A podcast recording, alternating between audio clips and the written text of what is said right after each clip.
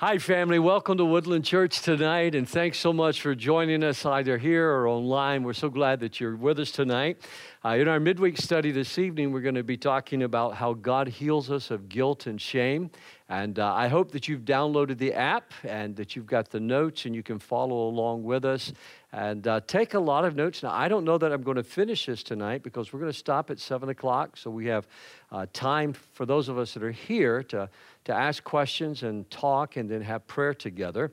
But um, tonight, our students are meeting, our children are meeting outside, and uh, they have a lot of events going on. And I hope that you'll consider real soon. I talked to some young parents this week who called me and they says, Pastor, we're almost ready to come back. So I just want you to know we're looking forward to your coming back and we're still sanitizing everything. I got asked these questions, so I thought I'd just let you know we're still sanitizing everything. We still have six foot separation between the pews, and we're asking everybody to observe all of the safety procedures and precautions for good reason. And um, I believe that it's safe. You just have to make that decision whether you're ready to come back and join in us. And uh, we need that togetherness, we need that coming together. And um, I don't want you to just, you know, stay at home because it's easier to stay at home on the sofa.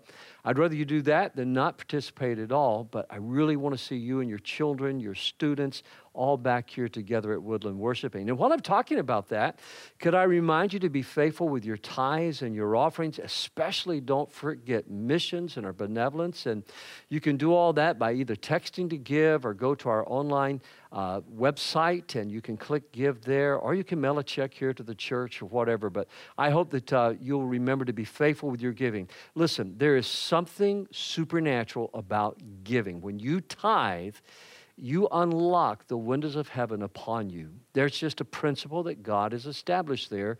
Just like planting your seed in the soil will produce a harvest when you're faithful to God with your obedience. Obedience is always the key to prosperity. Uh, it's a sermon that I've preached over and over. It's a sermon that I've lived over and over. That obedience is the key to prosperity. If we live obediently, we can trust God to move and bless in our lives. Also, I want you to help me remember our senior citizens in prayer. Uh, they're going through a particularly challenging time right now. And maybe I should say, because, you know, I think they say people in their 50s are senior citizens. I don't even think of myself that way. And I'm in my mid 60s. However, our elderly, maybe that's what I need to say, our elderly really need our prayers. I talked with one of our elderly folks this week, and they haven't had a call or a visit from one of their family members in over two weeks. And friends, that just ought not to be. The family of God is a family but also, if you have elderly parents or aunts and uncles, be sure you call them. Be sure you check upon them. That's a godly thing to do. Well, join me in prayer right now, and let's ask the Lord's blessings upon our Bible study this evening. Father, we love you. We thank you so much for your amazing grace. We thank you for, Lord, your presence with us. And we thank you for the answer that we have right here in the Word tonight of how you deliver and how you heal us from guilt and shame. I pray especially for those that are elderly tonight. Lord, we are to honor them, we are to respect them, we are to give them the deference that they are due. And so I pray that you will help us, Lord, to be good sons and daughters as well as members of the family of Christ. For it's in Jesus' name I pray. And everybody said, Amen. And I hope you said that at home tonight as well. Well, I've talked to you before about our dog named Zach, but I want to talk to you again tonight about our dog, Zach. Zach was a good example of what I want to talk about this evening. I don't know if your dog is like this or if you even have a dog, but when Zach had done something wrong, when Zach had done something bad, Zach couldn't hide it. Whenever I came home, Zach would beat the kids to the door. He was barking. He knew about what time I should be home. He would be barking, he'd be jumping all over me. But if I happened to come home early in the day and he had done something he shouldn't have done, like grabbed a shoe or something like that, he wouldn't come see me. And then when I'd call Zach and I'd go looking for him, his tail would be down between his legs. He would be looking down, and I'd look at what he'd done. I'd say, Zach, what have you done? And he just kind of sulk up and sulk away. You know, I think a lot of Christians tend to struggle and live like this. We let our lives become consumed with guilt and shame. And so, what we've been talking about for the last two weeks is how God heals us of our guilt and shame. Because when we're struggling with things inside that cripple us, we need healing from that, just like we need healing from our bodily diseases.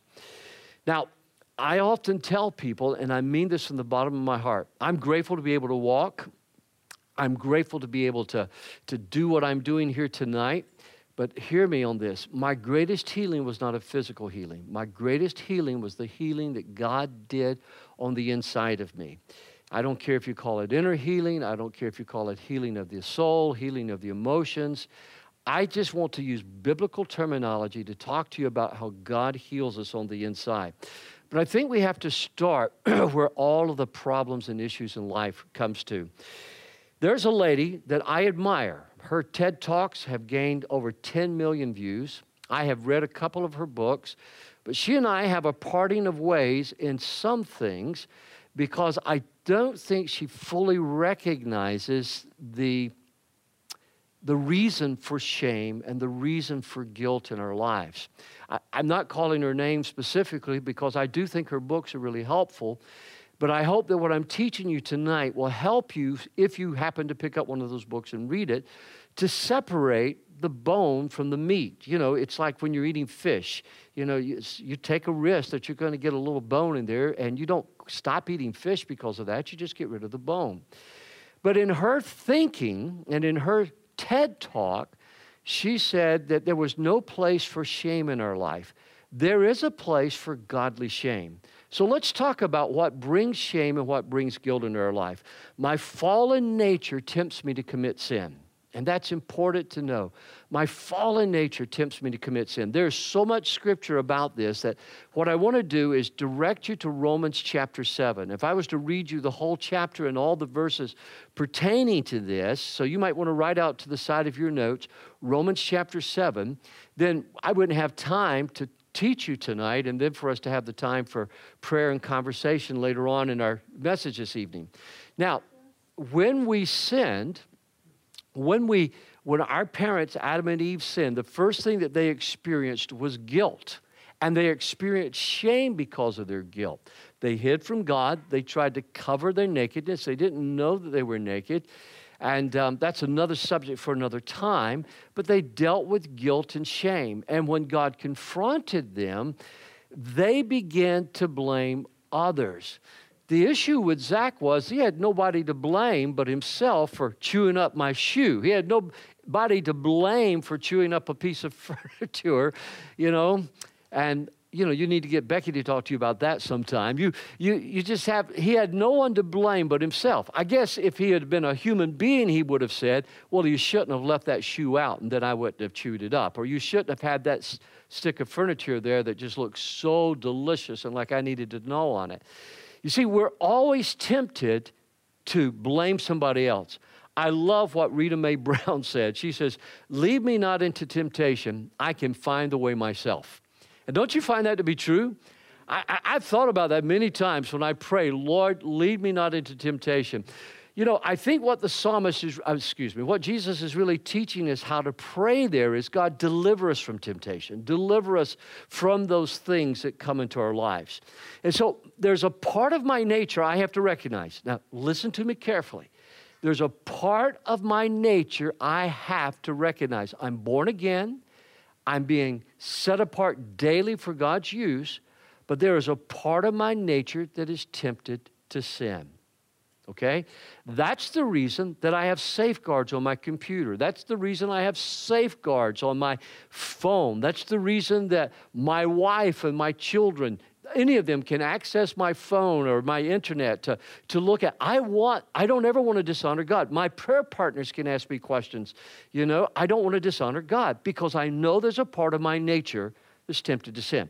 One of my pastor friends, pastor's a wonderful congregation, a small congregation, and they decided to set up their own uh, website. And I think this is hilarious. They set up their own website and got it up and running. It was on a free hosted website. And he called, he says, Go to my website. He was so excited. Go to my website, take a look at it, and tell me what you think. Well, I went to his website, and on either side of their church's website, an Assemblies of God Church's website, there were two girls dancing in bikinis. And so I just picked up my phone and I called him. I said, You know, I can guarantee you, you're going to get a lot of attention, but not the kind of attention you want right here. And so when I told him, he goes, Oh, no. So they took their website down. Here's the deal I don't need any help getting into temptation. You don't need any help getting into temptation to commit sin. Romans chapter 7 makes that clear, and I'll, make, I'll try to get back to that at the end of the message. Secondly, when I sin, my guilt serves a useful purpose my guilt serves a very useful purpose. In that classic book, Whatever Became of Sin, Dr. Karl Menninger wrote these words In all the laments and reproaches made by our seers and prophets, one misses any mention of sin. Is this in your notes, this quote?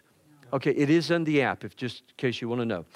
In all the laments and reproaches made by our seers and prophets, one misses any mention of sin.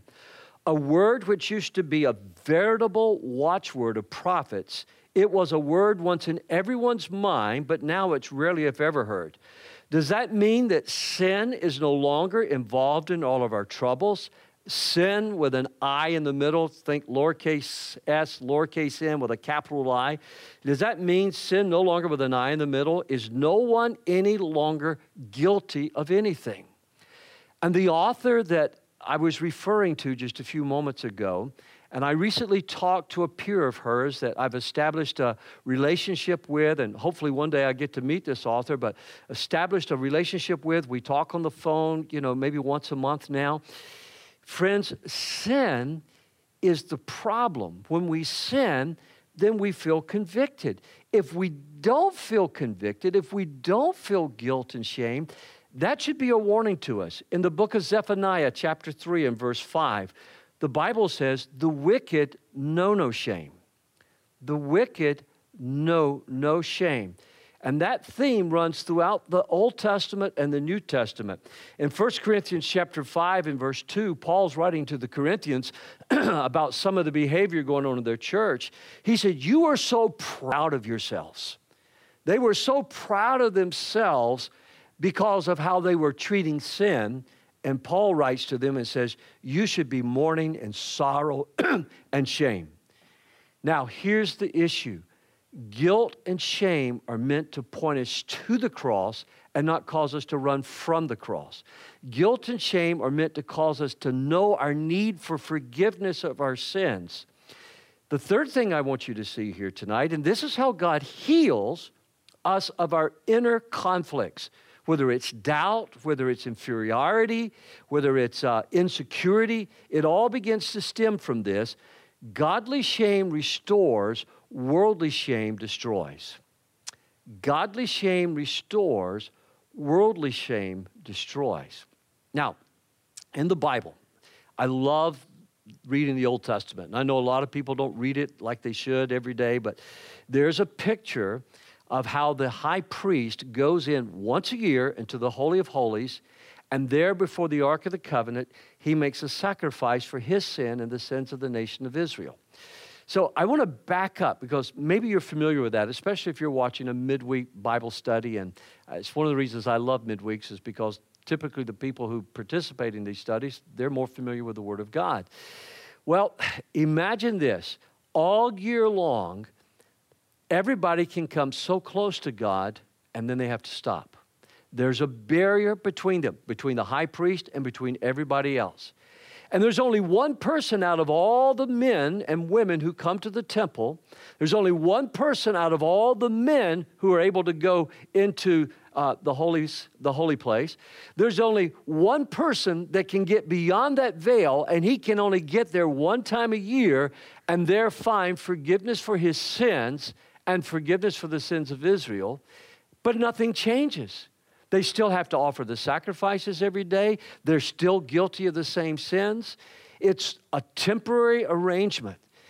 Imagine what that must have been like. I don't want to just be okay today. I don't want you just to be okay tonight when you leave the service. I want you to be transformed and I want you to be changed. Imagine if I came to church and, you know, I felt real good. I, I had a, a pastor this week contact me and he said, You know, I listen to your messages every Sunday. And he says, Listening to your messages, he said, they encourage me, they lift me up, they build me up. He said, I feel so refreshed after listening to them. I'm glad of that, but I don't want people just to feel refreshed. I want people to be renewed. I want people to be changed. I took my car this week to be washed. Got it washed, got it vacuumed, got it looking really good, got out on the road, and by the time I got home, I had hit some road construction, I hit some other stuff, and there the sides of my car were already dirty again. Does anybody know what I'm talking about in here? We live in Michigan, okay? in Michigan, you know, it's just, you know, especially in the wintertime, you get your car washed and you pull out of the car wash, it's dirty all over again. You could just keep circling through the car wash without ever leaving the parking lot because the car's always going to be dirty. Well, church shouldn't be like that. Coming to the Lord should not be like that. God saves us, God cleanses us, and God also forgives and heals us on the inside so that we're not always needing a washing but we can walk in a newness and a freedom of life and heal from those inner conflicts. Paul recognized this. He said, Oh, what a miserable person I am. Who will free me from this life that is dominated by sin and death? Boy, that is a dismal verse of Scripture. What a miserable person I am. Who will free me from this life that is dominated by sin and death? Maybe it's because of what I do, but I hear for every great call where people are doing well, I hear from someone else who's going, Oh, Pastor, I am so miserable. Sometimes they're in the church, sometimes they're not in the church. This is my life every day. Paul says right here, Who will free me? Well, what does godly shame do? And that's where we have to begin. Number one, godly shame arises out of a knowledge of God's commands, His mercy, and grace. There are many people who are wrestling with guilt and shame that haven't crossed the line and given their hearts to Jesus yet, and they don't know. A psychiatrist or a popular author is telling them on YouTube there's no reason to be ashamed, there's no reason to feel guilty. And yet, they find themselves like Mrs. like in Macbeth. Do you remember when she the queen just kept washing her hands, saying "out damn spot, out damn spot," and she couldn't get it out of her hands? and it's because of what she had done. There's only one thing that can heal us and free us from our sins. First of all, we have to have the knowledge of the Lord. Look at Hebrews 4:16. Let us come boldly to the throne of our gracious God. There we will receive his mercy and we will find grace to help us when we need it most. Let's come boldly. There's a couple sitting over here to my right. Once a year, they invite me to a fish fry at their house. Now, when I come into their house, I am not shy. I am not bashful. I open the refrigerator if I want to open the refrigerator. I open the cabinets if I want to, and I eat. As a matter of fact, I do something that Becky doesn't let me do at home. I sit with the man while he's frying the fish, and I am the official food sampler out there. I am checking out all that fish while he's frying it. I come boldly to their house. Now, if I don't know you and I come to your house, I'm not going to come in that. I'm not going to the refrigerator. I'm not going to the to the, the cabinet. I'm definitely not going to try the food without, you know, until you put it on the table. But what God is saying here is that look, there's no longer the need for a high priest to come into the Holy of Holies. There's no longer a need for once a year to get this forgiveness, but then you're going to walk out and you're going to be like my car leaving the car wash. You're going to be dirty all over again. God's saying, Come boldly, and there you will find mercy and you will find grace to help you when you need it most. I need God's mercy and grace when I fail. I need God's mercy and grace when I sin. Sin will drive you insane. Let me say that again. You may want to write that out to the side of your notes tonight. Sin will drive you insane. This is what God did. God made this is 2 Corinthians chapter 5 verse 21. God made Christ who never sinned, to be the offering for our sin, so that we could be made right with God through Christ. So, what does God do with our guilt? He took our sins, as you've heard me say now for about three weeks. He put our sins upon Christ. He sees us through Christ. Once we trust Christ for what He's done for us at Calvary, He sees us through Christ. Godly shame, then, secondly, helps me evaluate with a mind transformed by the good news of Christ. Godly shame helps me to evaluate my life, my decisions, my words, the sermons that I preach, how I treat my wife, how I treat my family, how I treat my neighbors, the body of Christ.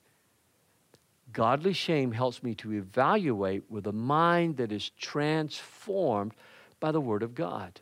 You see, the lost person that hasn't given their heart to Christ, their mind has not been transformed. Their lives have not been changed. They are still dead in their trespasses and sin. They know what's going on in their lives, that something is wrong. Romans 1 describes that descent into sin. So Paul says in Romans 12, he said, So, dear brothers and sisters, I plead with you Give your bodies to God because of all He has done for you.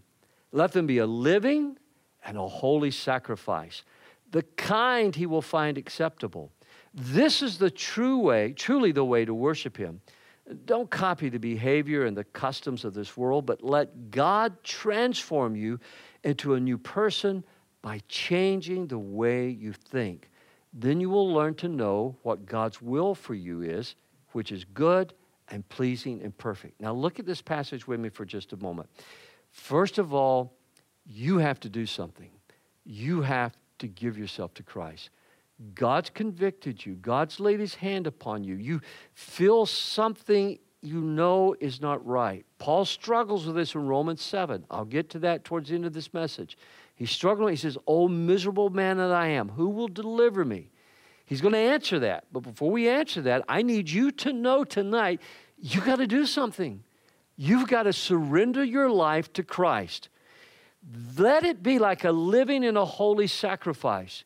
God wants you to live. He doesn't want you to die. He doesn't want you to die in your trespasses and sins. He wants you to live. And he says, This is the way to worship Him. I love to sing. I love to come to church, lift my hands and sing. I love to pray with people. But it seems that what Paul is saying, our true worship is, is not how we sing in church, not how we pray in church, but it's how we allow God to transform us into a new person, knowing what God's will is, and then living that will of God out in our lives. And he says, it's good, it's pleasing, and it's perfect. For years, for years, I have talked about a cake. It's been probably 30 to 40 years since I've had that cake. I've talked about a cake that my Aunt Jeanette used to make. Yesterday was my birthday. And So when I got home last night from, from the, the office here at the church, when I got home last night, my family had a birthday dinner waiting on me. And they, we had a nice dinner, but then at the end, I had to close my eyes. And I haven't seen this cake in 30 or 40 years. But my wife, months ago, started calling family members to try to get the recipe for this cake. And I opened my eyes when she said, You can open your eyes. And I recognized that cake immediately. And the first words out of my mouth was, My Aunt Jeanette's cake. I had no idea that that was coming. Now, here's what I want you to know when you see the will of God, you're going to see that it's pleasing, it's good, and it's perfect. You're going to know you were created for holiness. You were not created for what sin will do to your life. And that's what Nehemiah, excuse me, Zephaniah meant when he said, the God, those that are ungodly, they don't know shame.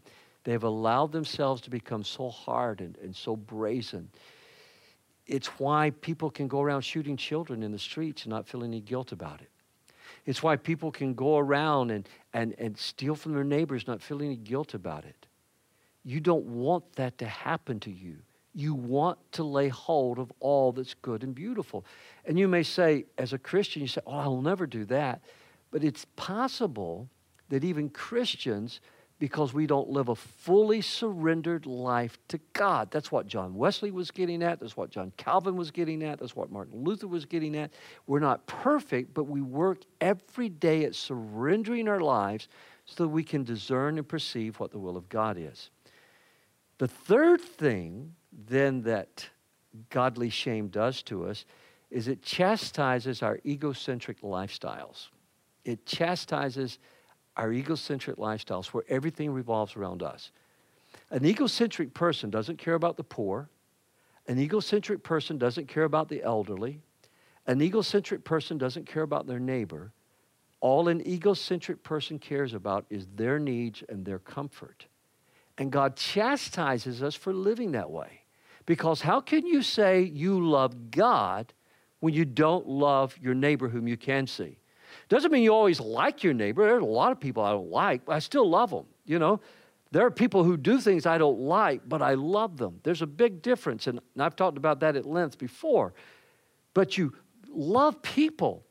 If one suffers, look at this in the body of Christ, if one suffers, everyone suffers. If one, one is honored, everyone rejoices.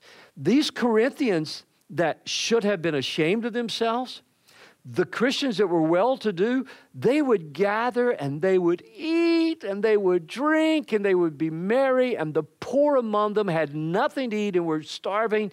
Did they care? Not one little bit. Did they have any compassion in their hearts? Not one thin dime's worth. And yet they call themselves Christians. And Paul says, if you were really saved, your shame would convict you of this egocentric lifestyle. And it's the reason I can't understand why people won't tithe and give to missions when God has been so good to us and has blessed us so much. I have been in countries, I have been there and seen the devastation when a government uses food as warfare and they literally starve people into submission. We that have been blessed, we have the opportunity to bless others and see that they have plenty. And then godly shame produces transformation, righteousness, and peace. This is what godly shame does it doesn't leave you stuck and wallowing. Okay? Now, back home, I used to love to go down and watch the hogs. I didn't want to get into the pen with them because they could be mean. But those hogs love the mud wallow. And sometimes when I'm back home and I, I go to one of my uncle's farms, he's got a huge farm, and I'll run through the farm and and then sometimes I'll go get a four wheeler and I will drive back through parts of the farm I can find where the wild hogs wallow out. And every once in a while, we have to bring trucks and dogs in and we round up those hogs and we get them carried out of there in South Georgia. But here's the deal sometimes people will wallow in their sin or wallow in their shame or wallow in their guilt rather than allowing the Holy Spirit to produce the transformation the righteousness and the peace. Transformation, God's making you a new person. Righteousness is where you live right before God and right with other people. There's nowhere I'm ashamed to go with to meet people because I know I'm living the way I should with people. God also brings peace. I'm at peace. I will lay my head on my pillow in a few minutes and I will sleep like a baby. I'll wake up at 4:30 tomorrow morning. I'll be energized because of the peace of God that's in my heart. But it hasn't come without a cost. Okay? Nobody likes to hear that. It hasn't come without a cost. First of all, we got to do what the scripture says. We got to submit ourselves. We got to give ourselves, present ourselves as living sacrifices. I forget the cartoon who wrote who did the cartoon I saw one time and the cartoon was a chicken came to a pig and says, you know, let's help the children out of the orphanage. I'll give some eggs, you give a ham. And the pig said to the chicken, For you, that's an offering. For me, that's a sacrifice. You know, but that's literally what God does is calls us to give ourselves away. And so here's the cost. All discipline seems to be more pain than pleasure at the time, Yet later it will produce a transformation of character, bringing a harvest of righteousness and peace to those who yield to it. I'll tell you what, I want to take you through this growth work real quick.